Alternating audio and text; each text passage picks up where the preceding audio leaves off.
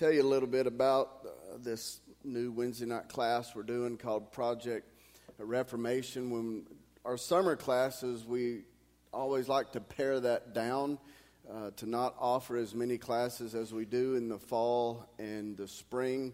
We'd like to have one main one that we encourage as many people to be a part of as possible, and then a couple more if uh, um, just to have something else like the men's and, and the women's class. But back in at the beginning of the year, we went through about three, three and a half months on looking at uh, the series called The Power of the Spirit, just how the Holy Spirit is still operating in our lives today and in, in His people and the gifts of the Spirit and things like that. Well, this Project Reformation that we're going to be doing on Wednesday nights is really a continuation of that. That series was the what, and this is going to be really the how.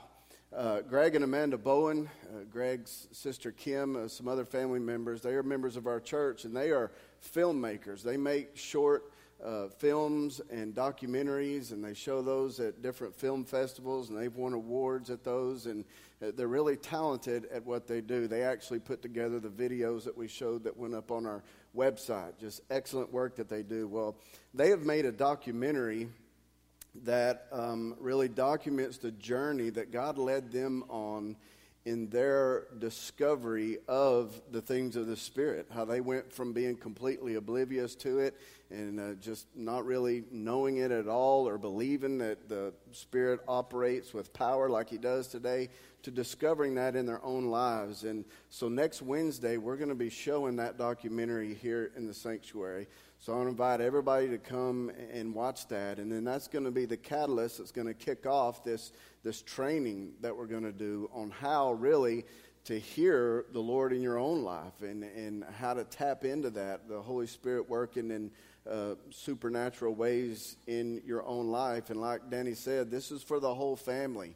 Um, if, if you have kids in your home, we encourage you to, to pull them out of, youth or kids zone just for that the time being and to be a part of that. Uh, but if your family just includes you, you come too. And so it's for everybody in the church. And so we want as many people to be a part of that as possible. But come next Wednesday, see the documentary, and it's going to be good. I'm really excited about it. So that's what that's about. All right, First Thessalonians. Today, as we continue the series, we're going to start with uh, the beginning of chapter 2. We're going to look at the first four verses there, so let's all stand together and read this together. Paul's writing, and he says, For you yourselves know, brethren, that our coming to you was not in vain, but after we had already suffered and been mistreated in Philippi, as you know, we had the boldness in our God to speak to you the gospel of God amid much opposition. For our exhortation does not come from error or impunity or by way of deceit, but just as we have been approved by God to be entrusted with the gospel, so we speak, not as pleasing men, but God who examines our hearts. Let's pray.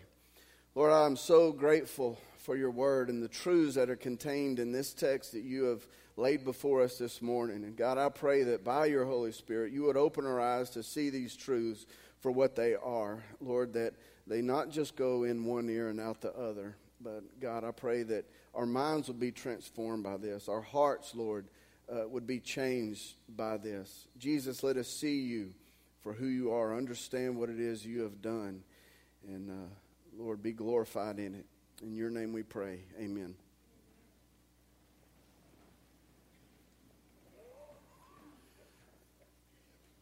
so in verse 2 here, Paul refers to him and his companions as uh, being mistreated in Philippi before they came here to Thessalonica.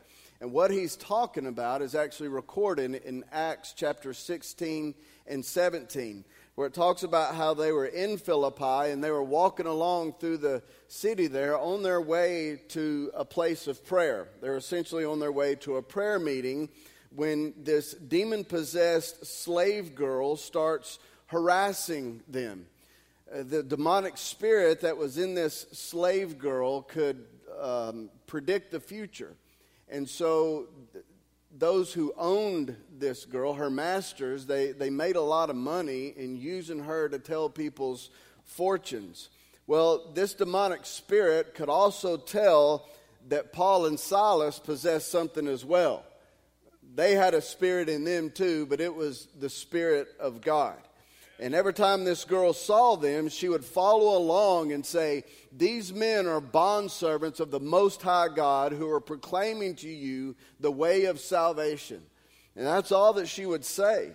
And even though what she said was true, apparently she was saying it in some kind of rude and, and condescending way. It says that she would do this several days in a row. Every time she saw them, she would follow along and, and say this about them, but Paul and Silas would ignore her. But at some point, Paul had finally had enough of this. The text says that he was greatly annoyed. And so he turns to this girl and commands the demonic spirit to come out of her in the name of Jesus, and immediately it does. Well, the girl's masters aren't very happy about this at all because they had just lost their ability to make money off of her by telling people their fortunes. And so they dragged Paul and Silas to the city officials and uh, accused them of stirring everybody in the city up and teaching things that they shouldn't be teaching. Well, the officials ordered them to be beat with rods and thrown into prison. This leads to the famous incident where Paul and Silas begin singing praise and worship songs to God in the middle of the night in the prison. God sends an earthquake that causes the prison doors to open up and their chains to fall off, and a guard there with them gets saved. Well, they're released the next morning and ordered to leave the city of Philippi for good and never come back again. Now, looking at their time spent there in Philippi, it would be easy to say that their trip was not successful at all.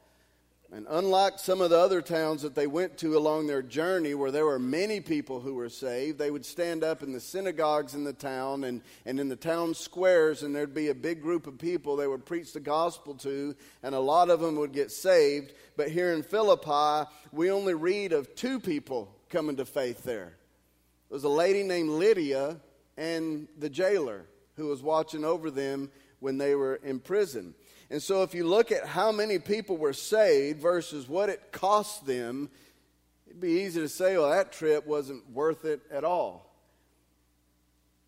Now, when it says in the text that they were beaten with rods, it doesn't really convey just how horrible of an ordeal that really was. Beating with rods was another form of Roman capital punishment that they often used to, to punish and intimidate their subjects, like scourging and crucifixion. The rods were made of birch wood, which the Romans used to mercilessly beat the offenders all over their bodies. There are some historical accounts that tell of many people who died from this thing, died from this type of punishment. And what we know of Paul and Silas's experience was that theirs was so bad that they had these wounds all over them that needed to be washed and cared for, which is what their guard did after he got saved. So they were brutally beaten with these rods and then thrown into the deepest part of this prison where it was pitch dark I'm sure the smell was horrible. It was probably damp in there. Their feet are locked in stocks, and they're sitting there in this pain with these sores oozing from their body. I mean, talking about a miserable situation. And that's the price that they paid for just two people getting saved. Well, actually, it was just one person getting saved at this point because the jailer hadn't been saved yet. So, just for Lydia, this lady to be saved, this is the price that Paul and Silas paid for that. So, some might say that their time could have been better spent somewhere else besides Philippi. You could at least say this, this was a huge setback for the spreading of the gospel. And for most people, that probably would have been enough for them to throw in the towel. Just say, Well, I'm not ever doing that again. Thanks a lot, God. Look what I get for obeying you. But in Thessalonians 2 2, Paul says, having already suffered and been mistreated in Philippi, we had the boldness of our God to speak to you the gospel of God amid much opposition. Not only does Paul refuse to let this slow him down, but he continues to preach the gospel even in the face of more opposition when he got to Thessalonica. It's like it never stopped. From the moment that he encountered Jesus on the road to Damascus until the day that he had his head removed from his body in Rome, Paul's life was marked by constant opposition. He even makes a list of some of the opposition that he faced in 2 Corinthians chapter 11, where he talks about being whipped and beaten with rods, stoned, shipwrecked, left for dead, suffering hunger, thirst, sleep deprivation, and exposure. But none of that ever slowed him down for a second or made him question what he was doing. Why is that? I mean, what motivated Paul to the point that no matter what kind of opposition he faced, it never slowed him down? In fact, it even seemed like the worse the opposition was, the more motivated Paul was to keep on keeping on. But what, what allowed him to overcome the opposition like that? Well, he actually tells us in verse 4 where he mentions three things that kept him motivated. And we're going to look at each of these three things, but before we do, it's important to understand how these apply to us as well today. Because we may not have the same exact calling on our lives that Paul had, but we do have a calling for those of us who belong to Christ that is going to come with much opposition. If you belong to God through faith in Jesus, you are going to face opposition in this world. And the more that you leverage your life for the sake of the gospel, the more opposition you are going to face. It's just as simple as that. Now, I'm not talking about the regular struggles that all of us are going to deal with living in a broken world.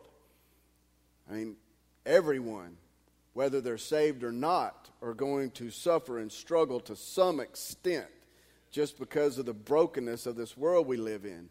Matthew 5:45 says he causes the sun to rise on the good and the evil and sends rain on the righteous and the unrighteous.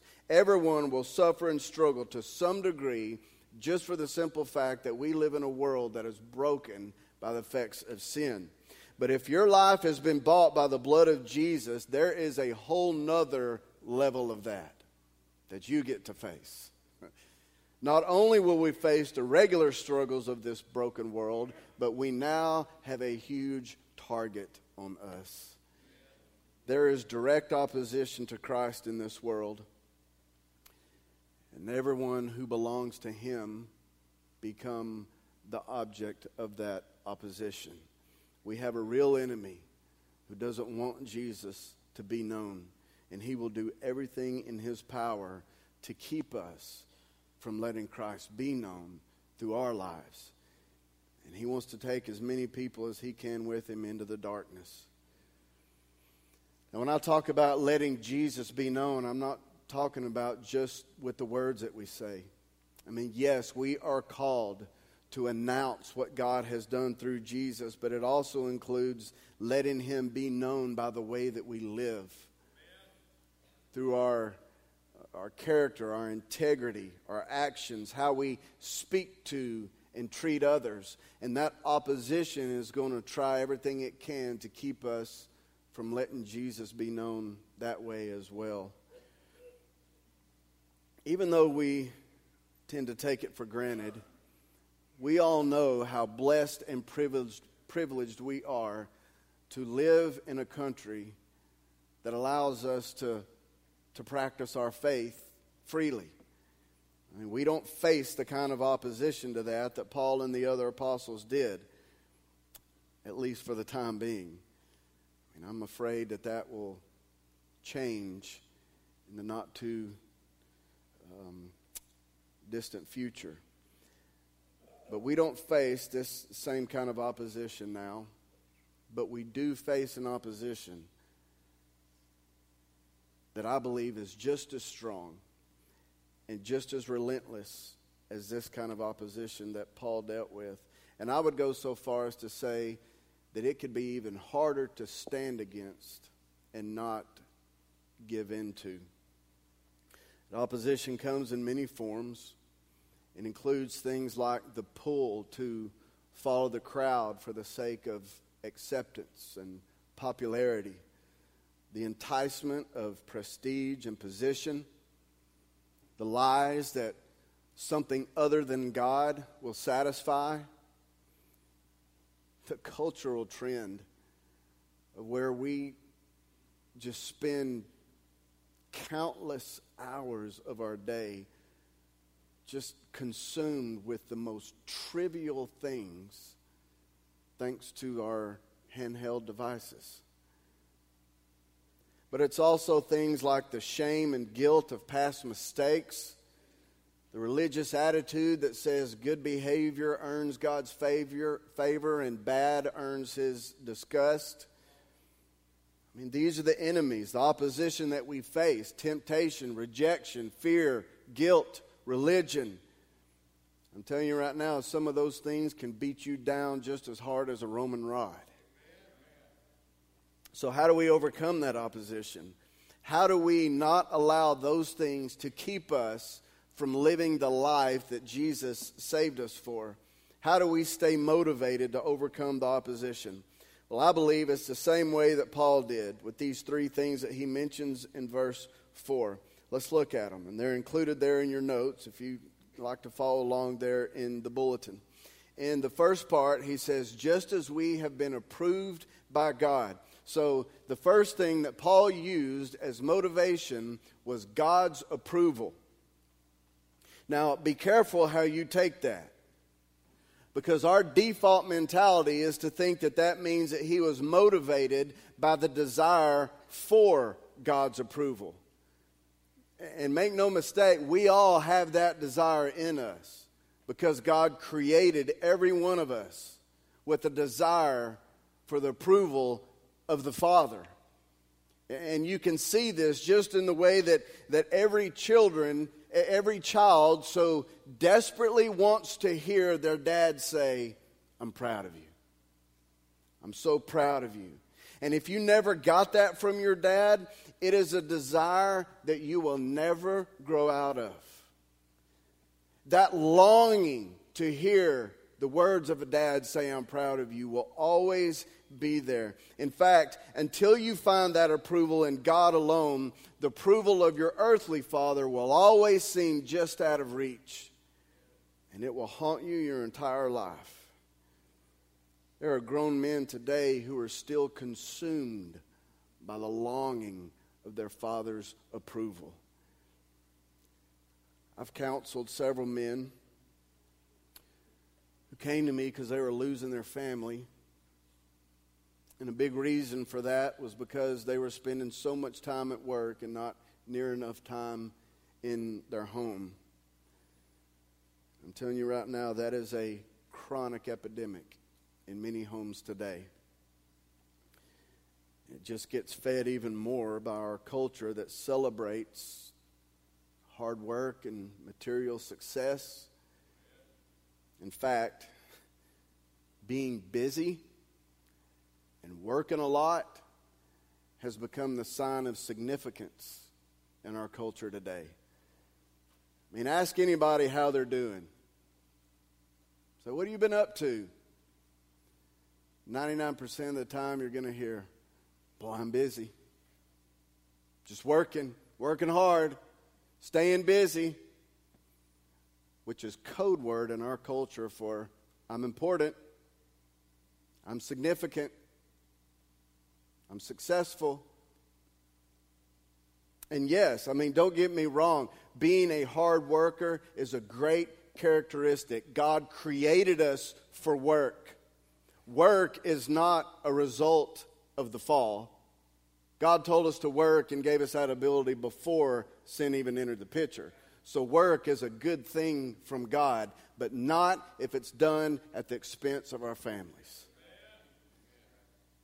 For a lot of men that I counseled in that situation, the reason why they were sacrificing their family for work wasn't because they had this greedy desire for more money or, de- or a desire to climb the corporate ladder or anything like that. The root cause was when all the layers were peeled back and we got down to the root, is that they were still trying to gain the approval and acceptance of their father. And thought that they could do that by working harder and being more successful at work. I'm telling you, that desire is so strong that we're willing to sacrifice our families on the altar of the Father's approval. And for those of you who can relate to that, you need to hear this. Until you find the favor of your Heavenly Father and understand what that means, the approval of your earthly Father will never be good enough. It never will be. And the reason why is because God wired you in such a way that the only way for that desire to be fully satisfied is in Him alone. Amen. It's only in Him. He put that desire in us to draw us to Him. And so when I say that Paul was motivated by God's approval, I'm not talking about the way that a, a son works hard to gain or earn the approval of their dad. God's approval is not ever earned, it's given.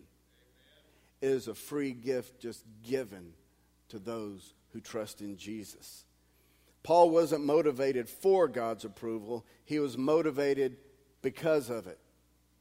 In other words, he didn't overcome opposition to gain it. He was able to overcome opposition because he knew that he had it.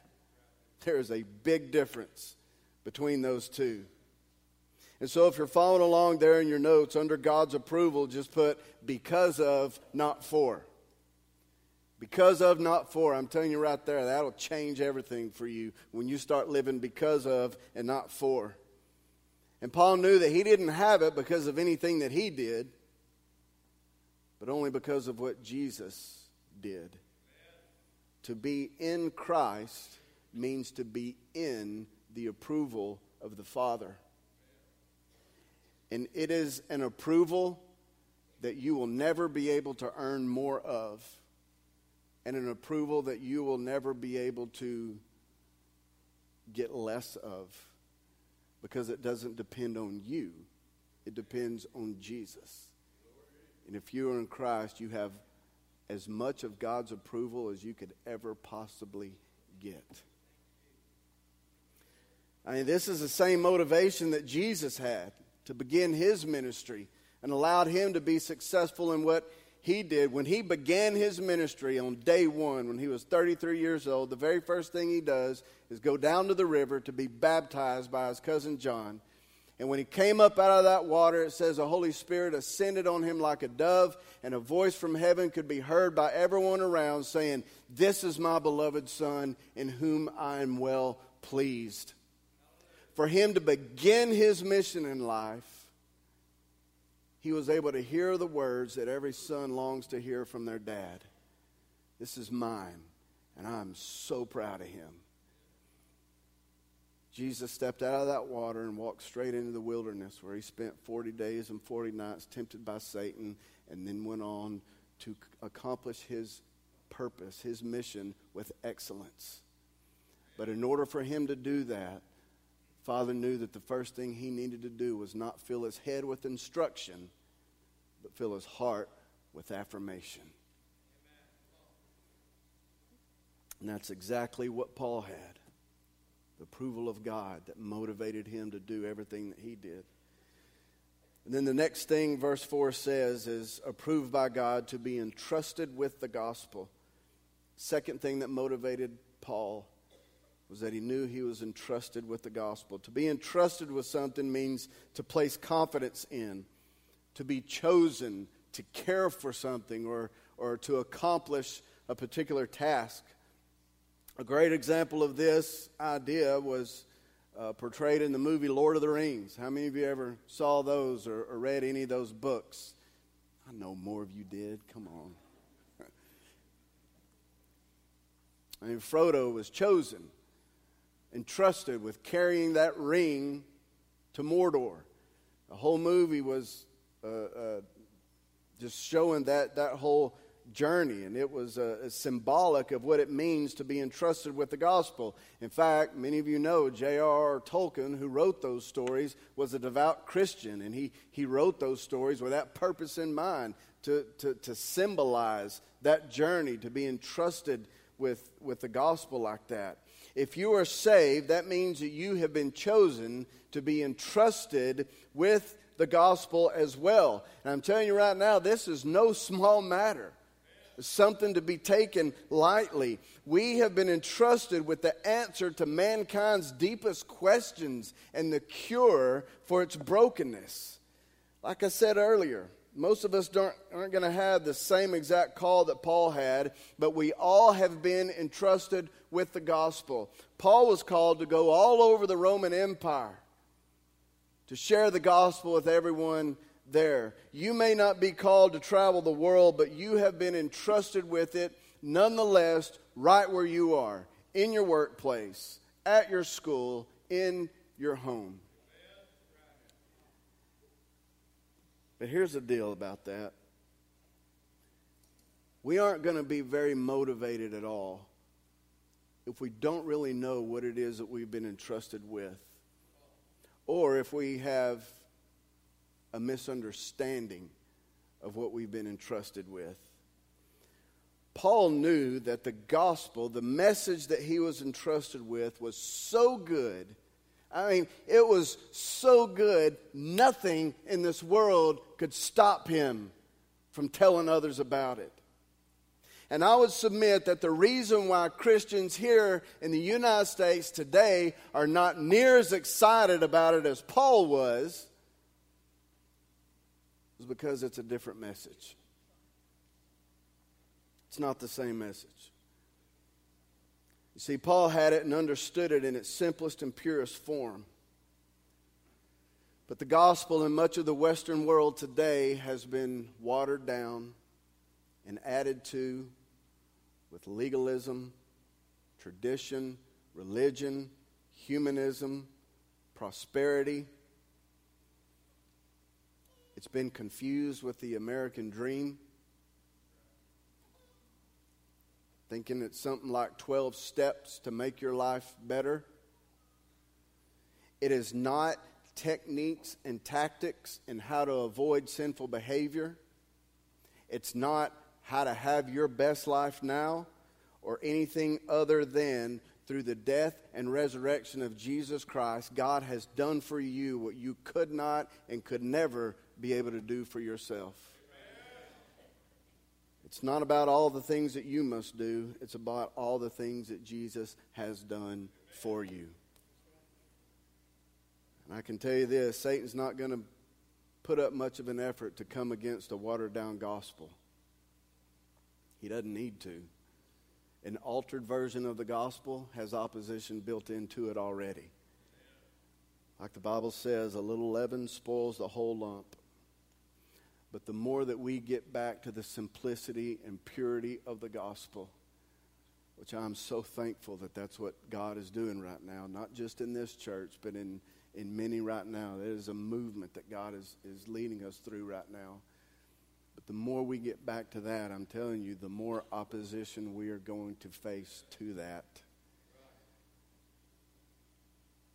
Opposition to the things of God shouldn't concern us. What should concern us is if we're going through a period of time where we're not facing any opposition. Whoa, what are we saying wrong? Well, where have we gotten off here? We should be experiencing some opposition. And knowing that you've been entrusted with it also means knowing that your life has a purpose. It's a whole lot easier to stand against opposition when you're dead set on a purpose in mind. And if you are in Christ, you have a purpose. You have been chosen by the Most High God to be a representative of His kingdom here on earth and to demonstrate how that kingdom operates. You have been given a mandate to take possession of and subdue the earth for the glory of God. And when you are dead set on your purpose, it's hard for any kind of opposition to slow you down. And then the last part of verse 4 not as pleasing men, but God who examines our hearts. The third thing that motivated Paul was the desire to please God, not people. And this is really a product of number one, understanding what it means to have God's approval. Because when you know what it means to have the approval of God, you don't really care about trying to gain the approval of anyone else. Nothing compares to His. And I can tell you right now, I used to be a people pleaser. Being set free from that is one of the greatest things that ever happened in my Christian life. And when I say set free, brother, I mean free. Because being a people pleaser is bondage. It is bondage. It's the most stressful and miserable way to live because people pleasers always find themselves overwhelmed and spread too thin because they just can't bring themselves to say no to anyone. Afraid that they're going to be disappointed in them. Have you ever seen one of those variety or talent shows where somebody's there trying to spin a bunch of plates? They got these thin sticks sticking up, and they've got like six to ten plates. And they start with one and they spin a plate on top of that stick and they leave it and let it spin and then they go and spin another one and then they add another one to that. But while they're getting before they can start the other one they got to go back to this one and get it spinning again so it doesn't fall and so the whole time they're starting to spin these plates and all these sticks they got to keep going back to the ones that are slowing down and go to this one and then go to this one making sure they all stand up and none of them falls that is a great illustration of the life of a people pleaser constantly going around making sure that everybody's happy, making sure that nobody's disappointed with them, and constantly stressed out because you never really know who you're pleasing or not. It is miserable. Having a strong desire to please people and gain the acceptance and approval of others, it is a huge hindrance to a follower of Christ. It'll cause you to compromise truth. It'll cause you to try to live with one foot in the world and one foot in the church. You won't commit to one or the other because you know that if you do, whoever you step out of may not approve, may not be pleased. The ironic thing is that when you try to please everyone, you end up pleasing no one. So you might as well just stop trying. You have to choose which life you're going to live the one that God saved you to or the one that He saved you from. But I promise you, you cannot live both. Just can't. Now, the key for having these three things be what motivates you the way that they did Paul is not just try harder. Now, that's how our natural minds tend to work. If we want to improve something in our life and improve or try to be a better Christian, we'll think, well, I just have to try harder. I need to, I just need to try harder to focus on my purpose. I need to just try harder not to be a people pleaser all the time. No, I'll tell you, that's not how Paul got there. The reason why these things motivated him is because he knew who Jesus was, what he had done, and who Paul was in him.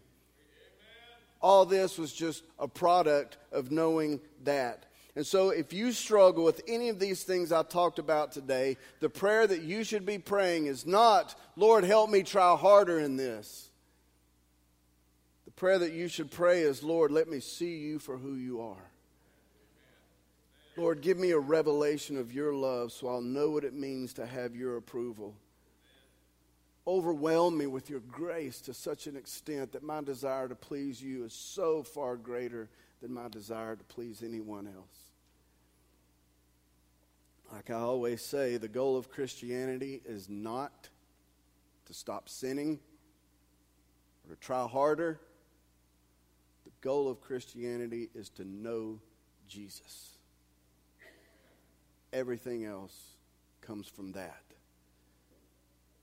All these things I talked about are just products of knowing Him, not knowing about Jesus, but truly knowing him like you know a close friend. now, that was something else that I was going to include in this. Something that the Lord showed me about this. That, uh, but the more I started looking at it, the more I realized I would do a disservice to it by just trying to shove it in here. I really need a whole sermon dedicated to that. So next week we're going to look at this a little further and really at the enemies that we face in life because if you belong to Jesus, you have enemies. And so we're going to look at that and we're going to actually pause Thessalonians and go look at a text in Psalms with it. If you like to read ahead and study it yourself this week, it's Psalm 54. But I'm telling you, when the Lord showed me this, I got so excited, man. There was some good, it's a very short chapter, but it is full of so much good gospel truth. So that's what we're going to do next week. So don't miss that. But your takeaway from this today is that you need to know that if you are in Christ, you have the approval of God. You have it. That's good news. You need to know that you have been entrusted with the cure for what ails humanity. You need to know that you don't have to kill yourself, stress yourself out trying to please everyone else. Because you know what? If you're in Jesus, God is pleased with you. He's pleased. He is so good. And He just wants you to know Him. He just wants you to know Him. He doesn't give you a list of instructions and say, Here, I need you to do this, this, and this, and this so that I can bless you and, and make you better. No, just, just get to know me. Because when you know Him, it changes everything. Let's pray. God, is it, it is an incredible thing that you even allow us to know you. We don't deserve that. We deserve to be cast so far away from you, to be cut off from you.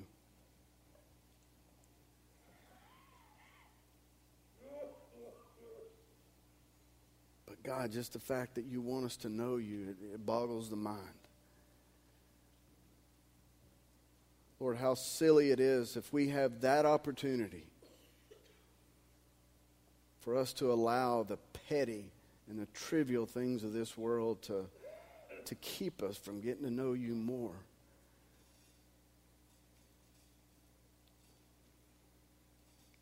Lord, I pray for those in here this morning who or when I talked about that approval of their earthly fathers, Lord, it, it hit a nerve. And God, that you've showed them that that's what they've been striving for their whole life. God, I pray that you would show them right now, Lord, how that can only be satisfied in you. So, Lord, give them a revelation of your love and your favor that is only found in Jesus. Lord, I pray for those who may have bought into a watered down gospel. Lord, that you would remove the leaven and let them understand it in its simplest and purest form. And God, we would get excited about that. And just busting at the seams to share it with others, to let others know about it, God, to make the greatest announcement that has ever been made in the history of man.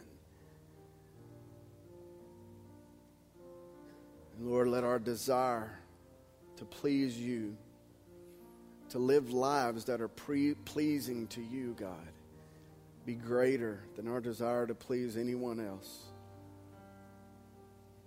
Lord, make us truly followers of you, not of our own desires. Lord, that only happens when we see you for who you are, when we truly understand what it is you have done and who you have made us by your power. So, Holy Spirit, I'm asking you right now to come and do that work among us. In Jesus' name I pray. Amen.